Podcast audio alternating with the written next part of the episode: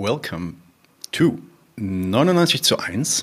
Today we are talking to Sören Mau about his book Mute Compulsion. In German, it has been released by Dietz Verlag. It's called Stummer Zwang. Um, I'll say a couple of things about the book in a second, but before I do that, I uh, will introduce our guest. Uh, Sören Mau is a communist philosopher who specializes in Marxist theory.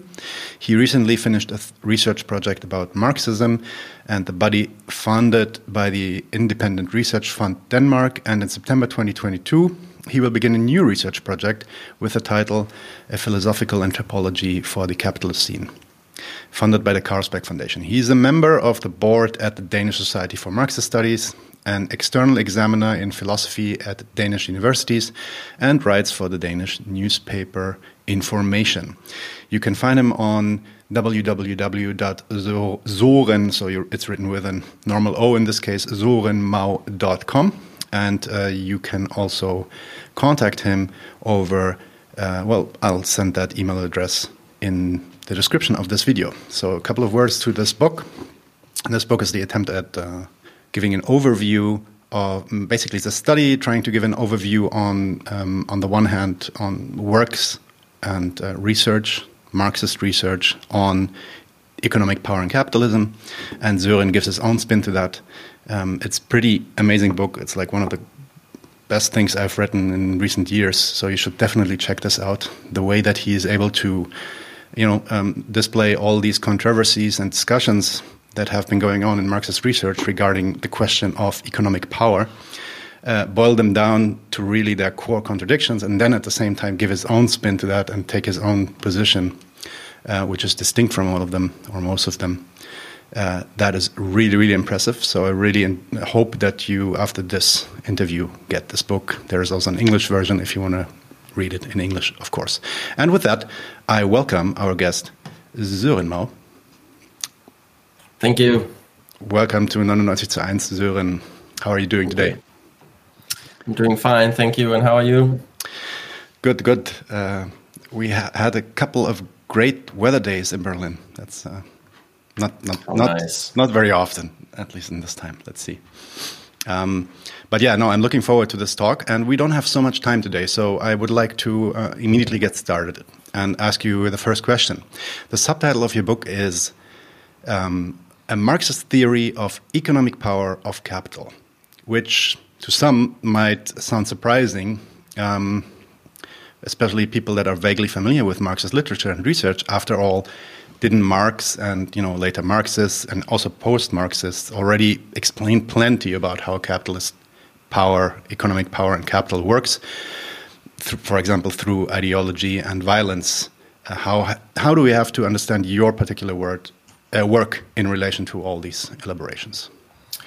Well, yes, you are absolutely right. A lot of Marxists have written and said a lot of good things about uh, the power of capital and, and power relations and relations and forms of domination in capitalism. And I think that um, I think of my book as a supplement to all of that. And I think a lot of great things have been written about power and capitalism. And uh, but I also think that there there are there there's still room for uh, some improvements. And I think that there has been a tendency in the Marxist, Marxist tradition to focus on uh, the two forms of power that you just mentioned, namely violence and ideology. And and I and I also think that we could say that there has been a tendency in Mark in the Marxist tradition, or at least in large parts of the Marxist tradition, uh, because there are of course a lot of exceptions to that, but um, a tendency to um,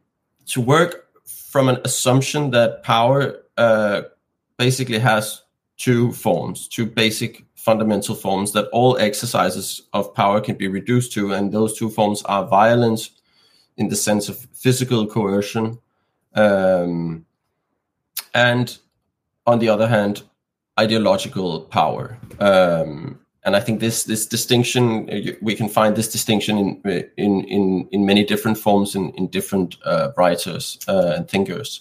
So so some Marxists have focused tended to focus a lot on the the way in which capitalism relies on uh, coercive power uh, and, and physical violence, especially the uh, violence exercised by the state. Um, so, so that tradition or that part of the Marxist tradition has has focused on uh, how the power of capital uh, or, or, how capitalism relies on the uh, coercive power of the state, and that is, of course, an important thing to to um, um, uh, to to notice and to write about, and I and I, I don't want you know I'm I'm I I would say that the, the, the violence of the state is absolutely necessary for the reproduction of capitalism. Right. So I'm not trying to say that that's not important. And then there's another part of the Marxist tradition that has focused a lot on ideological power, in contrast to uh, uh, the coercive power. In in a theory like uh, uh uh, uh, Althusser, uh, Louis Althusser, and his theory of cap- of ideology, it's it's it's very this distinction is very clear because he distinguishes between the coercive, uh, the repressive state apparatuses and the ideological state apparatuses, and I think that's a, that that that uh, scheme is is very. We find that in a lot of different Marxist thinkers, and what I want to do with my book is to say that in addition to these two forms of power, which are obviously important and uh, and and also necessary uh, for the reproduction of capitalism, there is also a third form of power, which is what I call economic power or mute compulsion, uh, which I think is a, and I argue that that's that it's a, a irreducible form of power in the sense that it, we cannot reduce it to to a form of violence or ideology. Um, and that it is a form of power which is uh, very in, plays a central role in the reproduction of capitalism, so that we cannot understand how capital how capital is able to uh, reproduce its grip on society without understanding this form of power, which is an abstract and anonymous and impersonal form of power. And, and perhaps I should add straight away that it's, uh, I think, partic- particularly for you know is speaking in a German context, you know this is this is not uh, my uh, idea in the sense that it's not something I discovered or anything like that. It is right. there's there's a lot of Marxist literature about this already, but I just think that I you know had had some things to add to that. And I mean, even even in Marx, right? So I mean, the, the word stummer Zwang, at least I, I'm, I'm not. I have never written it, read it in English, but probably also mute compulsion then comes from uh, Marx's writing himself. So he was. Uh, it's, it's, it's, an expression that he uses in in in Capital in in the uh, final sections of uh, the first volume of Capital. Yeah. So so the title of my book is is a is a quote from Marx. Right. Right. And and I mean, to that extent, you would you would think that this would be let's say there would be a more coherent theory or a, um, you know a research program devoted to this particular term because it's I mean it's used in some locations somewhat you know on the side and not so central but it seems to be very very central to many of his arguments. So why do you think it is that in the last 150 years we don't really have produced like or we by we I mean Marxists don't really have uh, produced a coherent theory of economic power of capital well, I'm to be honest, I'm not I'm not sure I have a good answer to that question. I think one one reason could perhaps be that uh, a lot of the writings, a lot of the uh, writings by Marx, which would be relevant for for such a theory, or, or where you can find a lot of his thoughts on this, uh, are uh, have have only been published quite uh, late in the 20th century. Uh, so, so I think that's perhaps one reason why earlier Marxists uh, didn't pay as much attention to it. But I think probably a more the, the most important reason is that I would I think it has something to do with historical context. I think that there were there was a there, there were a lot of good reasons. I think uh, why um, the Marxists of the Second International era, the the, the classical Marxists uh, uh, from that time, uh, tended to focus so much on the state and the violent and and and the centrality of state violence in the reproduction of capitalism. And I think that's because in that era of imperialism, uh, it was perhaps the violence of the state were, was was more central to the reproduction of capitalism and more central also for the revolutionary struggle in that period, perhaps. So I think that there there were some, you know, the historical context is important here, and I think there were probably good reasons to why they tended to focus a lot on that. And then later, the question of ideology was raised. Uh, um, I think the the rise of theories of ideologies had a lot to do with uh, with uh, the rise of fascism in Europe and uh, you know attempts to explain support for fascism and and, and popular support for nationalism uh, around World War One and so on. And I think that that's also an, an example of how there were particular historical circumstances which made it more important to focus on some forms of power rather than others. Right. Um, no, that makes a lot of sense. So let's let's go in, into your book a little bit. You, you um, in the German version, which is a little bit different than the, the English book, uh, at least from structure, uh, you, you structure the whole thing in three parts. That is the same in the English one. Um, the three parts are first conditions, where you basically talk a little bit about the conditions that underlie the elaborations you wanna you wanna you wanna do afterwards, and then you talk about the relations um, that are important to understand in order to understand economic power in capitalism, and in the end, you address dynamics. Let's go into the conditions. And I actually like I have many many questions here. I, th I think I could really um, we could fill a couple of episodes with uh, just this chapter because it was very exciting. But I think for the sake of this interview, we should give a short definition on what we mean by power. So, I mean, you discussed this uh, extensively. You also go into, you know, Foucault's uh, definition of power and elaboration on these.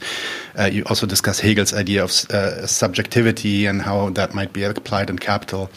Without going into too much details of, of these kind of elaborations, can you tell us how you, um, for the for the purpose of your work, would define um, power or economic power? Let's say.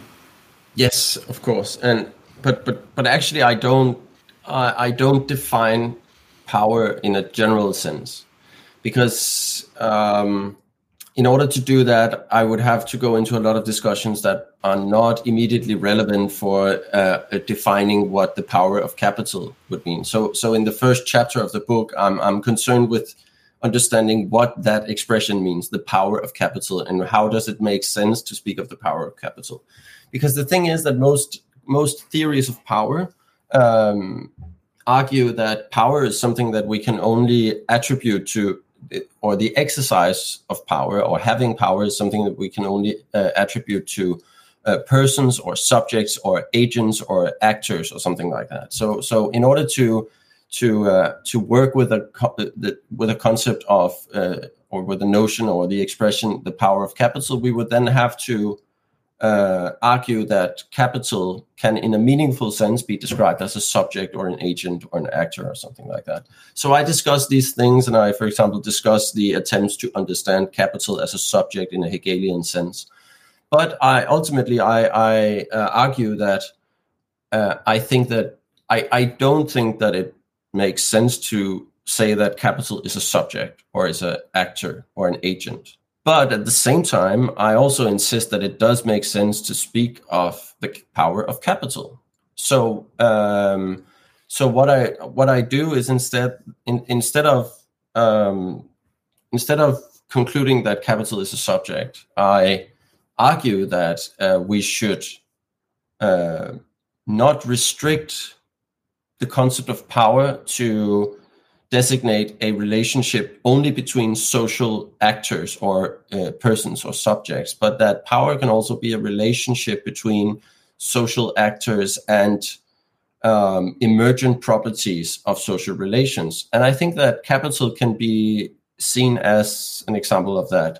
And so, so capital, I, I, I describe capital as a social logic in the sense that it's a it's a way of using things so capital is not a certain, it's not a specific class of things. It's not, it's not a type of thing. It's a, it's a way of using things, and every anything that can take on the commodity form, which means everything that can be bought or sold uh, can can be used as capital. And if you use anything to uh, for buying and selling with the aim of making a profit, then it's capital. So capital is a way of using things, and in that sense, it's a social logic. And I so I try to extend the power, uh, the concept of power, uh, to to be able to encompass, uh, for example, a social logic. So I de- I define the power of capital in as um, capital's capacity to impose its logic on social life. So um, that that's my definition of of uh,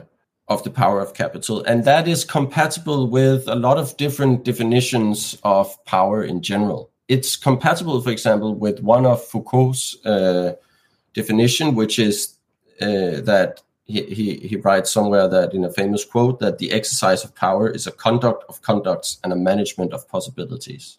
So so that that's one general concept of power that is compatible with the with the concept of uh, the power of capital as I uh, describe it. One of your conditions that you elaborate um, is the concept of a social ontology of economic power. Um, so, for some people that are not maybe um, so well well versed with this term, maybe you can give us a quick explainer on what, what that means, or ontology even means that word. Um, and then, in particular, I would like to because I think this is important to understand a couple of key concepts. At least that uh, that's how it clicked for me. Um, this I this concept of the human species or Gattungswesen, species being, maybe it's called in English. I'm not sure. Um, and and how it is important to understand human nature in order to understand later how economic power can exert itself on onto humans and society. So can you can you maybe talk a little bit about that? Yes, of course. Uh, well, ontology in the classical definition is the doctrine of being as being. So it's one could maybe say that ontology is um, the theory of the, a philosophical discipline that uh, um, concerns itself with the most fundamental structures of reality the most fundamental aspects of reality. That's one way to put it, I think. And uh, so, social ontology would then be the doctrine of a particular kind of being, namely the social or social being. So, uh, so I think the, the, the the fundamental question of a social ontology would be, uh, what is the nature of social reality? What is the social, and what kind of being it, uh, does it is it or does it have? Um, so I'm I I don't try to provide a social ontology as such uh, in general. I what I try to to to do is to to come up with a social ontology of economic power. So that means that I try to explain the phenomenon of e- the e- economic power uh, with references to some of the fundamental aspects of social reality. So I so one could perhaps say that the, the, the question I try to answer in, in, in those chapters is what is it about the social that allows such a thing as economic power to exist? Why is it even possible for human beings to organize their reproduction as a species through uh, such a form of abstract and anonymous uh, domination. Uh, so, so, and that requires a discussion of, for example, the the the uh, social nature of human beings. So, so I so I go into to the, the, the all the debates in in the Marxist tradition about human nature and what role the concept of human nature or the essence of the human being plays uh, for the Marxist theory of history and and uh, and and critique of capitalism. And I you know, in, in many respects, I agree with uh, Louis Althusser and also Michael Heinrich uh, and their uh, critique of the early Marx, which the, the early Marx relied on a concept of human nature as a basis of um, as a basis of critique. So in the in the sense that he he criticized capitalism in the name of human nature, uh, in the sense that um, one that his primary criticism of capitalism was that it contradicted human nature, and I think he he uh, uh, later uh, he broke with such a kind of hum, humanist criticism, and I agree with you know that's a it's a very well known position in these debates, and I, I broadly agree with that. But I also think that that didn't lead to you know that doesn't mean that the concept that there's no idea of human nature in Marx's later right. works, and I think that there's a there are some very useful uh, thoughts about that in Marx's later works. Uh, uh, yeah. Right. Can you can you tell us a little bit about what what that new human nature is then? And uh, yeah, that's a, it's a question that um, it's not easy to be answered. I know, but maybe like uh, explain a little bit of these concepts yeah, that you. Of course. Well, um, I think the central thing is that um, I think that in, in, in Marx's later writings, we find a very useful concept of human nature as something that is fundamentally fundamentally unfinished in a sense. That perhaps we could, or a more precise way to put it is that the characteristic thing about the human being is that it has an underdetermined relationship to its surroundings. So human the human being is a natural being, which means that it has to maintain a constant metabolism with its, with the rest of nature. But and and and the human being is an inherently social being, which means that uh, that this metabolism with the rest of nature is always a social uh, process. But the thing is that there's there's no natural way to organize this. There's no immediately given way. The human nature doesn't imply a specific uh, social form of this metabolism. Um, so in that sense, uh, and and I think that that um, that is that has something to do with the structure of the human body and and the way that the human body has uh, evolved in an evolutionary sense and uh, or through evolution, um, which has resulted in this peculiar species that doesn't really have a, that is biologically underdetermined. Um, what, so what do you mean by underdetermined? That, yeah, sorry so so it means that that there's no that the human being has to humans have have to make sure that a, a metabolism exists and, and is main, maintained through social processes, but the for, the specific social form of that is never immediately given. So, right. in a, in a way, we could say that the human being is an inherently political creature, mm-hmm. um, or a political being, and that and I think that that actually means that it's it's never it's never possible to uh, say that a, a, a, certain mode of production is in contradiction to human nature, for example. Right. And it's also impossible. So, so I don't think that you know there are a lot of good uh, uh, good ways to criticize capitalism, and I don't think that. But I don't think that it's uh, true to say that capitalism contradicts human nature. And I also don't think that communism would be a realization of human nature. And I also think that such a form of critique would be actually a kind of depoliticization because it's, it amounts to saying to measuring a, a, historically specific social form against like a, na- a natural uh, uh, apolitical non-political um, natural fact so uh, um, yeah yeah, yeah. No, I really, I really like that part when you went a little bit into this kind of anthropological um, um, yeah, elaboration of, I'm using that word elaboration too much, um, where you talk about how, how humans are inherently, and that's, I think, also part of what you meant by underdetermined, um, which is we basically need tools to survive, and we kind of need organization or, you know, a social life to survive. And we, in this way, we are kind of different from other animals, let's say that uh, that okay they can also use tools but they are not dependent on these kind of tools. These kind of and you i think you call this the extension of of the body right? And and yeah, th there's some kind of alienation actually happening there.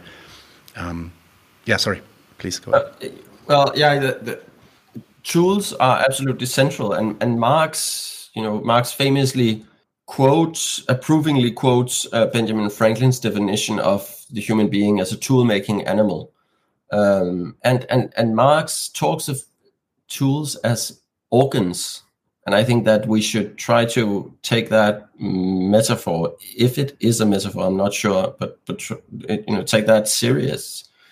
Uh, uh, that that tools are actually a kind of organs. Uh, so instead, so the human being, instead of having uh, organs that are specialized and functionally related to a particular kind of environment. Hum- the human uh, human species has evolved in a way where we are, you know, in, in, instead of having these uh, uh, specialized organs, we we have we have tools which are or technology which is which is basically a kind of externalized organ that can be uh, disconnected from the rest of the body. Um, and that also means that it can be centralized in the hands of someone else as property which means that it can become a, a form of domination or a, a basis of domination. And that is why human beings compared to other animals are you know have this uh, unique capacity to externalize social relations, to inscribe social relations in uh, their material surroundings, to build infrastructures of like technological infrastructure, material infrastructures, which are embodiments of social relations. And in capitalism, those relations are relations of domination, and that is why that's that's what economic power is. E- economic power is, in contrast to ideology and violence, a form of power that addresses the subject only indirectly through organizing uh, their surroundings in a, in, a, in a way that forces people to do certain things. So, in, so that's how I try to explain what what economic power is is with reference to um, an analysis of, of, of human nature. No, that's a, a, wonderful rabbit hole, and I mean one one uh, thing that uh, I, I, really cherish in your book is the way that you also you know how you are opening all these kind of discussions, and you are also you know putting all the literature in that you that you skimmed for that, um, so people can really go into detail if they want. That's um, yeah, I'm, I'm looking forward to that because that's super interesting. Um, but let's let's get out of that rabbit hole and let's talk a little bit about the relations. So the second part. Um, yes fundamental a fundamental distinction, and this is also not something that is unique to you, but you you elaborate on this too. Is um, there was elaborate again? I'm I'm going to find a different word for that. Um, oh, it's a good word. Uh, you talk about um, forms of power in, in capitalism or economic power, uh, forms of economic power uh, that you call abstract and impersonal.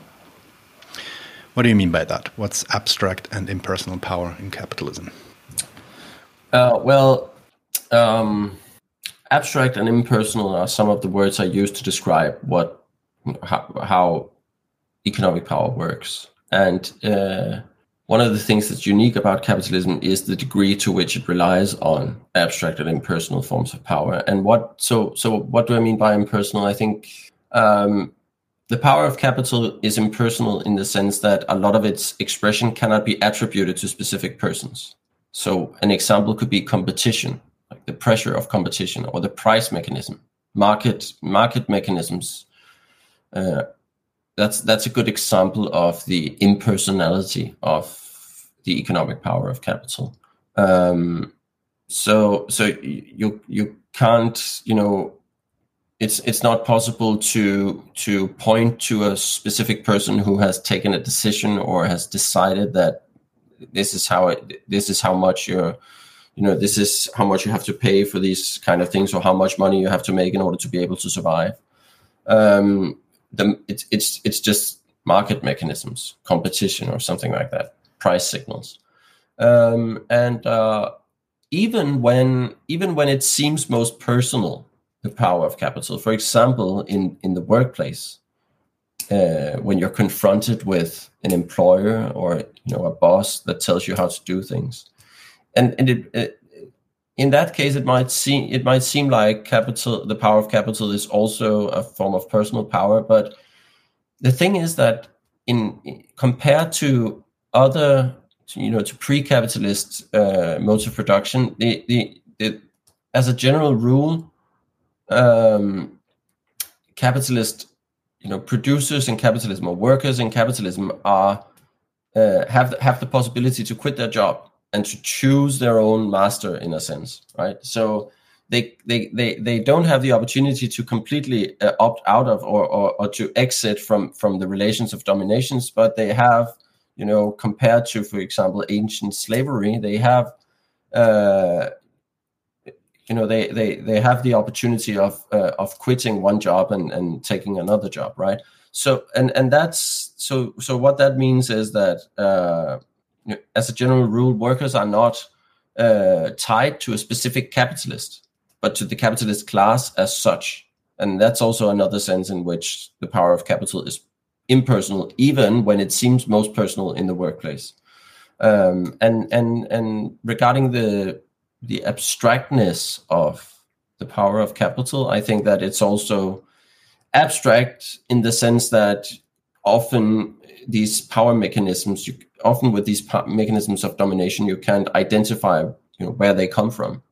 In that sense, it's abstract, and but it's also in a more technical sense, perhaps it's the power of abstractions in the sense that capitalism includes um, capitalism relies on uh, a number of real abstractions that you know the, the money is an abstraction right money is an abstraction and money uh, is a is a that's an example of an abstraction that has power or exercises power. So it's it's it's also the power of capital is the power of, of real abstractions. Right. And and another distinction that that you then make on another level is the idea of vertical power um, versus horizontal power. Can you can you give us this yeah. uh, distinction? Yes. Uh, so I borrow uh, these expressions from Robert Brenner, and Robert Brenner, the Marxist historian, he uh, he distinguishes between so he def- what he calls social property relations, which is what is usually called relations of production. He he distinguishes between he says that capitalist relations of production or social property relations in capitalism uh, consist of uh, two sets of relations: the vertical relations uh, between uh, exploiters and exploited, uh, between the capitalists and the workers, and the, horis- uh, uh, the horizontal relations are the relations between units of production. And capitalism has a historically unique uh, way of organizing both these kinds of relations. And, and, and we cannot understand capitalism by only referring to one of these sets of relations. And I think that's absolutely correct. So, so the, the, the so I, I, I, kind of use that those concepts to organize the the my analysis of um, of the various mechanisms of economic power. And uh, the central thing about well, the vertical relations are class relations, and I and I you know in in in, in compared to for example Robert Brenner or other Marxists, I I, I try to broaden the you know the, the the idea of who who's at the bottom of this relation uh, because uh, class relations are often class domination capitalism is often defined as a relationship between worker and capitalist or the ex- the exploited in the sense of those who sell their labor power. And that's all obviously an important uh, part of class relations in capitalism. But I, I also think that it's important to note how the relationship between capitalist and wage laborer, the, the, the, the relationship between those who buy labor power and sell labor power, is actually based on a much more encompassing class relation between those who control the means of production or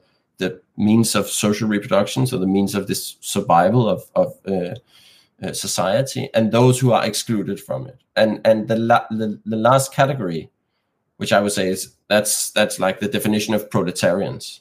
And and that's a much more encompassing category because it also encompasses all of those people who work outside of the wage relation. In for example, who do domestic labor uh, um, in the home or other places. So what I'm trying to say is basically just that capitalism relies on a specific form of class domination where uh, a large part of the population is excluded from access to the means of production. Uh, so, and that's obviously the classical Marxist analysis. And and then so that's the that's the vertical uh, relations, the vertical one set of the two relations that the sets of relations that define capitalist relations of production. The other set is the horizontal relations, and that's the relations between units of production. And the specific thing about capitalism is that those relations take the form of market relations, right? So that units of production are dependent upon each other because there's a division of labor and that they coordinate their activities through the exchange of products of labor as commodities, which means that capitalism is, as we know, uh, a society in which a society which tends to to to transform everything into commodities, and where commodity and and the market market transaction play an historically unique role in the reproduction of society and and in the daily lives of almost everyone. Um, and uh, and that generates a, a, a lot of uh, mechanisms of domination, which everyone is um, subjected to. So I think that what's one of the important thing, things about that is that it means that the power of capital cannot be reduced to the power of the capitalists or the capitalist class. So cap, the power right. of capital relies on class domination, relies on the domination of proletarians by capitalists, but it also includes a lot of mechanisms of, of dominations which everyone, the whole society, is subjected to. So, so power mechanism that transcends class differences, although they affect classes in a different way, which is also important to to know. Yeah, yeah, um, yeah. It's not Jeff Bezos, guys. It's not Elon Musk alone. I mean, they might still be assholes, but that's not the problem. Um, but uh, I mean, maybe maybe we go a little bit into this. I have another question on this, which which is the this um, um, yeah, this discussion on I didn't use elaboration discussion on uh, the on the Wertkritik, uh, the value critique, maybe you would call it in, in English, which is a yeah, let's say a German German started at least a Germany school of Marxism, which and now I'm super re, uh, reducing this, so please nobody kill me. But in my understanding, it says value is everything, everything else um, of the uh, regard uh, beyond the value form is secondary at best. Um, hence, also then these discussions whether class struggle is necessary in order to overcome um, the, uh, the, value form, etc., etc. Uh, and, and, you also uh, take a stand there, and you say, um, well, yes and no.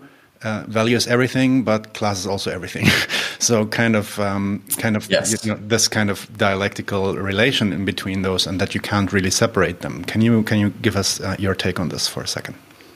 Yes, and I think that it's the central idea that I criticize is is the idea which you can find in the work of someone like uh, Robert Kurz, uh, right. uh, Anselm Jappe, uh, um, and also Moshe Postone, um, that the idea that uh, class domination or class antagonisms are somehow um, a kind of secondary form of domination, uh, derived from a more fundamental form of domination, which is the domination of everyone by the value form. And I think that that is wrong because I think that Marx has a very has some very convincing arguments uh, that demonstrate that uh, the value form presupposes class domination.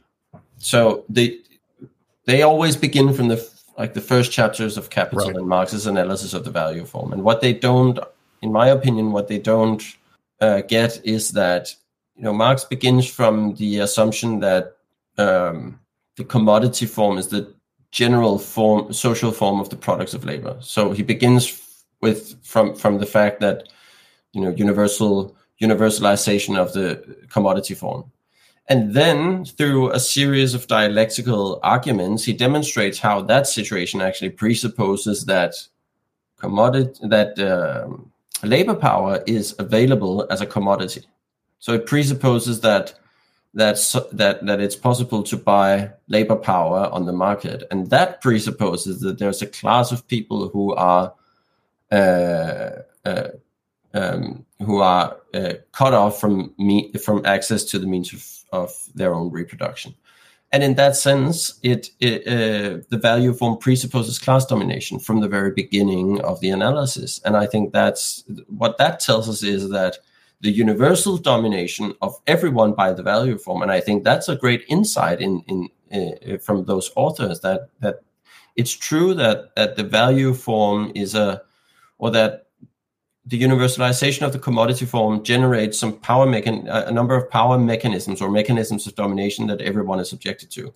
But it's important to see how that form of domination and, and those mechanisms actually rely on and also strengthen uh, class domination. So, so basically, what I'm trying to argue is that we we you know neither of these forms of dominations are more fundamental than the other, and that in order to understand the power of capital, we we need to understand both of these forms of power, and important, more importantly, how they how they mediate each other and how they interact and rely on each other.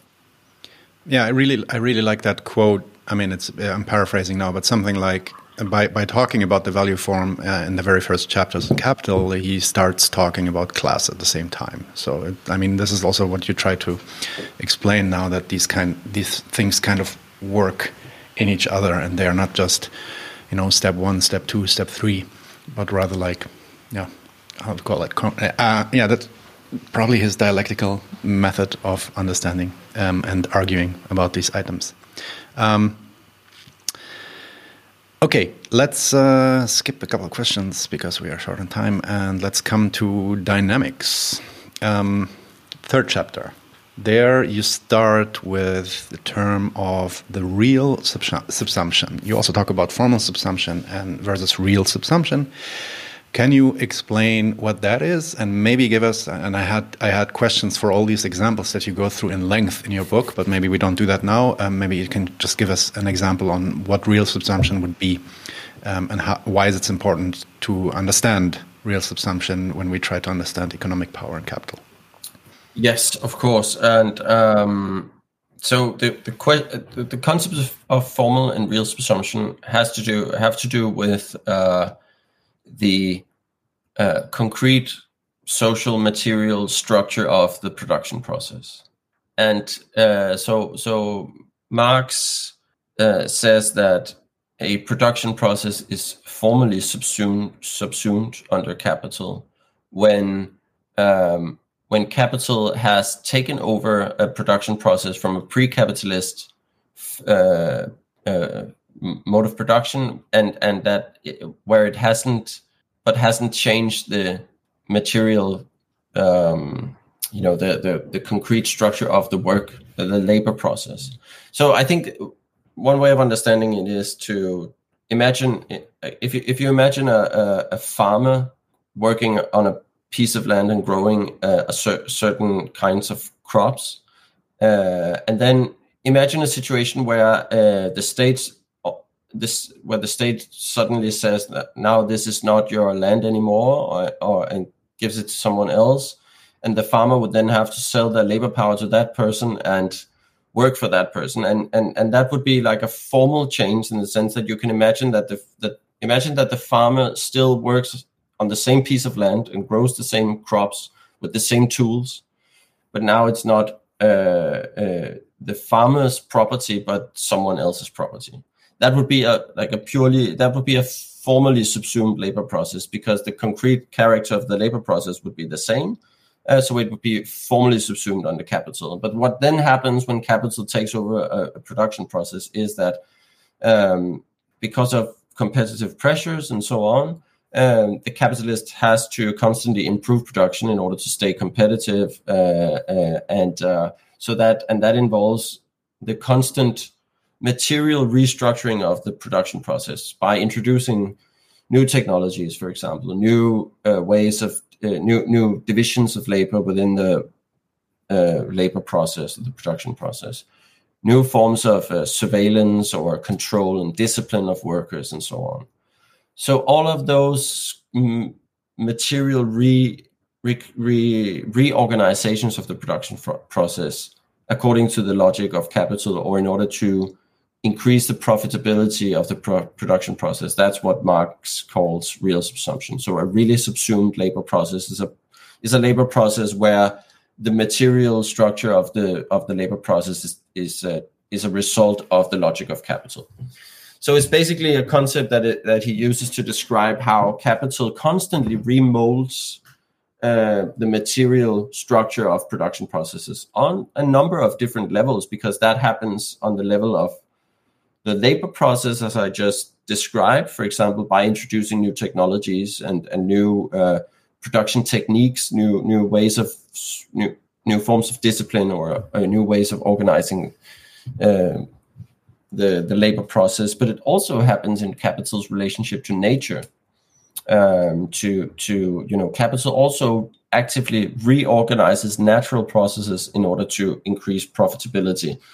Uh, so, for example, by biotechnological manipulation of plants, animals, uh, and so on, and also by altering the landscape, for example, through infrastructural projects, and and we could come up with a lot of different, uh, a lot of examples of how capital reshapes natural processes in order to uh, to to make money. Um, and it also happens on not just the the workplace level and the labor process not just in the relationship capital's relationship to nature but also it, it, on the level of the totality and the geographical uh, relationship between different parts of the global economy. So this the the the, the spatial reorganization of production is also a form of real subsumption, I would argue, where capital actively reorganizes the material structure of production in order to increase uh, its uh, grip on uh, social life by, for example, uh, through, for example, through infrastructural projects, uh, through uh, highways or ports or and, and transport technologies and so on. And all of these are examples of in a, in a sense, we could say that it's it's it's, it's they are examples of capital materializing itself in our surroundings, and and and that's a question of power because it it means that gradually capital creates a world in its own picture, and that makes it easy. That makes it more and more difficult, I would argue, to um, to to to to make like a transformation from a capitalist mode of production to something else. Um, so I think it would it would it would have been easier to to uh, to uh, exit from capitalism 100 years ago than it is now because for example we have today like an international division of labor where right. uh, you might have large areas that only produce one or two or uh, uh, crops or something like that so you would have to reorganize like the entire agricultural production. Um, and that's an that's that's a concept that's a consequence of the real subsumption uh, of the production process. Uh, yeah, um, I think I, I, think it was David Harvey. You quote him also a couple of times in your book, but I, have heard yes. him talk. Um, I've heard him talk like he had he has this one take on that, that we don't really want capitalism to end tomorrow because if we do, uh, if it if it were to end tomorrow, then most people on the planet would be in abs, you know absolute misery. They wouldn't get their food anymore. They wouldn't get their um, their commodities or their you know their subsistence basically anymore because the uh, the global system is so intertwined that uh, it's quite difficult for us to just you know take that over and organize that consciously. At least that's what he says. Um, but yeah, I, I, I, do see that too. Um, okay, that's great. So um, we have to consider a real subsumption and how it changed. And by the way, 1917, guys, we should have changed it then. No, now it's more difficult. Um, yeah. Uh, but there is another another thing that you basically close your argument with with uh, with, with, the book, which is um, how crises and how the surplus population, so basically um, what Marx calls the surplus population that capital produces, also plays a role in exerting um, power, economic power of capital. Um, maybe as a last point before we close, can you explain a little bit about what crises and unemployment have to do with that? Yes, of course. So, so the uh, the theory of um, relative surplus population is a theory of how capitalism implies uh, certain economic mechanisms that guarantee that there's always a certain level of unemployment. Um, and that means that uh, you know that that is a that is a mechan- a power mechanism or a mecha- mechanism of domination because uh, unemployment, the existence of unemployment, makes it easier to discipline workers because it makes it possible to threaten them with firing them and uh, hiring something else, someone else.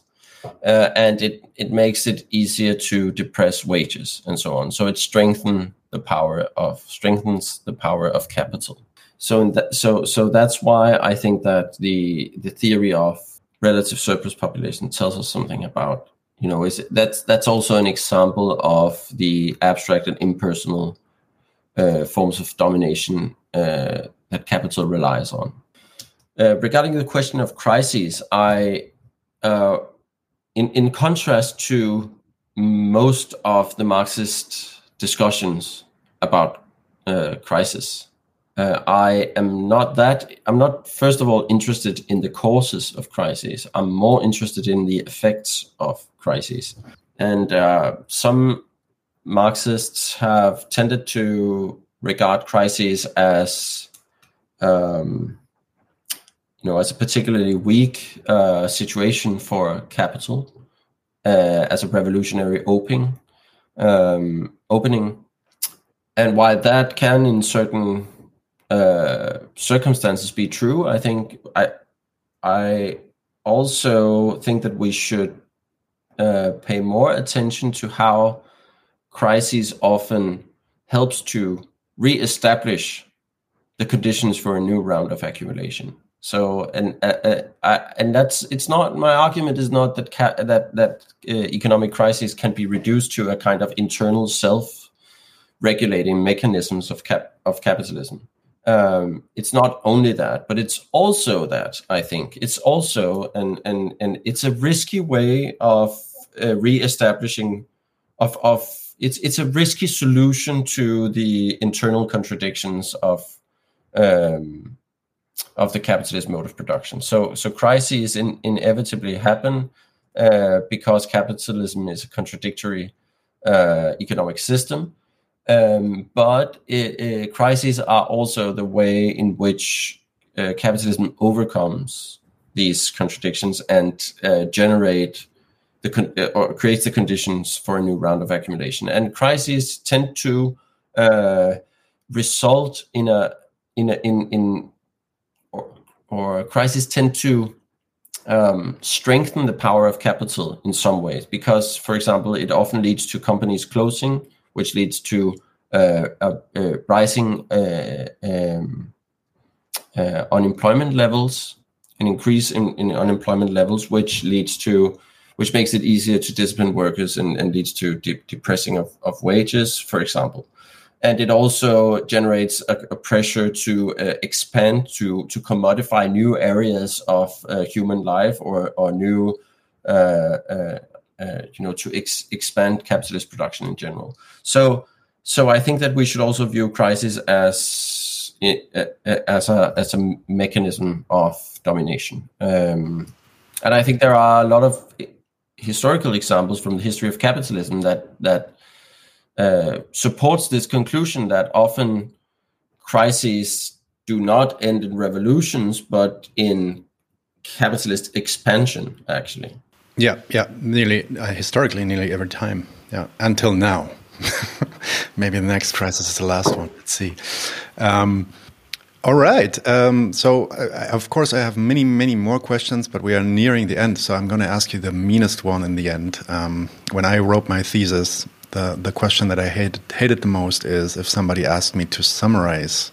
what I was writing on. Um, if you were to summarize the most important learnings, like the things that you personally have learned uh, during your research, like can you and what would those be? Yes, I think I would say that the most important conclusion is that capitalism relies not only on violence and ideology, but also on a form of power which is immediately embedded in the economic processes themselves and that are abstract and anonymous forms of domination. That's the most important conclusion, I think. Excellent. That was uh, shorter than expected, so we have a bit more time. So I want to ask you one more question. No, it's not really a question. It's more like a pitch. Maybe you can talk, tell us a little bit about your upcoming works. Um, the, there is this um, project coming, a philosophical anthropology for the Capitalocene, and maybe how this is related to what you've been doing before at, on mute compulsion. Yes, I uh, well, the, the I'm in the very early stages of that project. So I don't I, I don't have a lot to say yet, but it's connected in it's connected to uh, to my project on mute compulsion in in the way that it's it's basically an, a, a kind of extension of the the parts of the book dealing with the human body and the and and I, I spoke about that earlier today about the uh, the unique human relationship to the rest of nature and uh, so I'm trying to develop a, a, a Marxist contribution to uh, what has co- been called the corporeal turn in humanities and social sciences in the last couple of decades. So there has been written a lot about the body and a lot of good theories about the body from uh, from a lot of non-Marxist perspectives, and I think they have that. That is a good thing, and it and and and I think that, but I also think that Marxist Marxism has something to say and something to contribute to those discussions, especially and I think that Marx's writings uh, about the human body, thoughts on the human body and, and human tool use, actually has the potential for developing a theory of the corporeal roots of uh, human historicity and freedom. So that that's uh, that's that's some of the that's some of the things that I'm going to work on, which is a bit more philosophical, I guess. But a part of the project is also to examine how capitalism uh, reproduces and relies on uh, different hierarchies of bodies. So uh, that's that's also uh, that's also a, a, part of the project. Is there going to be another book, or like a series of articles? So you don't know yet. I, I hope so. Yeah, I I, I, hope, I, I hope it would result in a book, uh, which would be something like a Marxist theory of the body. Yes. I'm looking forward to reading that one, especially after this year, everyone. Uh, Mute Compulsion, Stummer Zwang in Dietz Verlag. Um, Mute Compulsion in Verso Books, I think, right? Yes, yeah. in November this year. Ah, November this year, okay. Um, Sören Mau, thanks a lot for being here. We only scratched the surface of this book. You should definitely get it. Definitely Thank you. a couple of times. Um, thanks Thank again so for much. being here thanks for your time, and I hope you can visit us uh, soon again, and maybe we talk about your next project then. I would love to do that. Thank you. Have a nice evening, uh, Sören, and talk to you soon. And to everybody else, have a nice evening and see you later. Leute, wir brauchen eure Hilfe. Wenn euch dieses Video gefallen hat, klickt auf Like, abonniert den Kanal und vergesst nicht das Glöckchen zu drücken, damit ihr benachrichtigt werdet, wenn wir neuen Content droppen. Außerdem solltet ihr uns überall folgen, wo wir verfügbar sind. Das ist Facebook, Instagram, Twitter und Twitch. Und wenn wir irgendwelche Ankündigungen machen oder Posts, dann shared, was das Zeug hält. Gebt uns all eure Liebe. Wir haben mittlerweile ziemlich signifikante Kosten. Wenn ihr es euch irgendwie leisten könnt, unterstützt uns doch auf Patreon. Dann kommt ihr auch in den Genuss verschiedener Vorteile, wie zum Beispiel Zugang zu unserer Discord-Community oder Zugang zu den ultrageheimen Patreon-Episoden, die wir dort posten. Außerdem könnt ihr uns natürlich auch über PayPal Spenden zukommen lassen. Außerdem haben wir mittlerweile einen eigenen Online-Shop. Das heißt, wenn ihr euch immer noch fragt, was ihr euren Lieben zu Weihnachten, Ostern oder sonst wie schenken könnt, geht dorthin und kauft duftes Merch. Alle Links dazu hier in der Beschreibung oder auch auf unserer Webseite 99 zu 1.de. Vielen Dank fürs Dabeisein, danke für die Unterstützung und wir sehen uns in diesem Theater.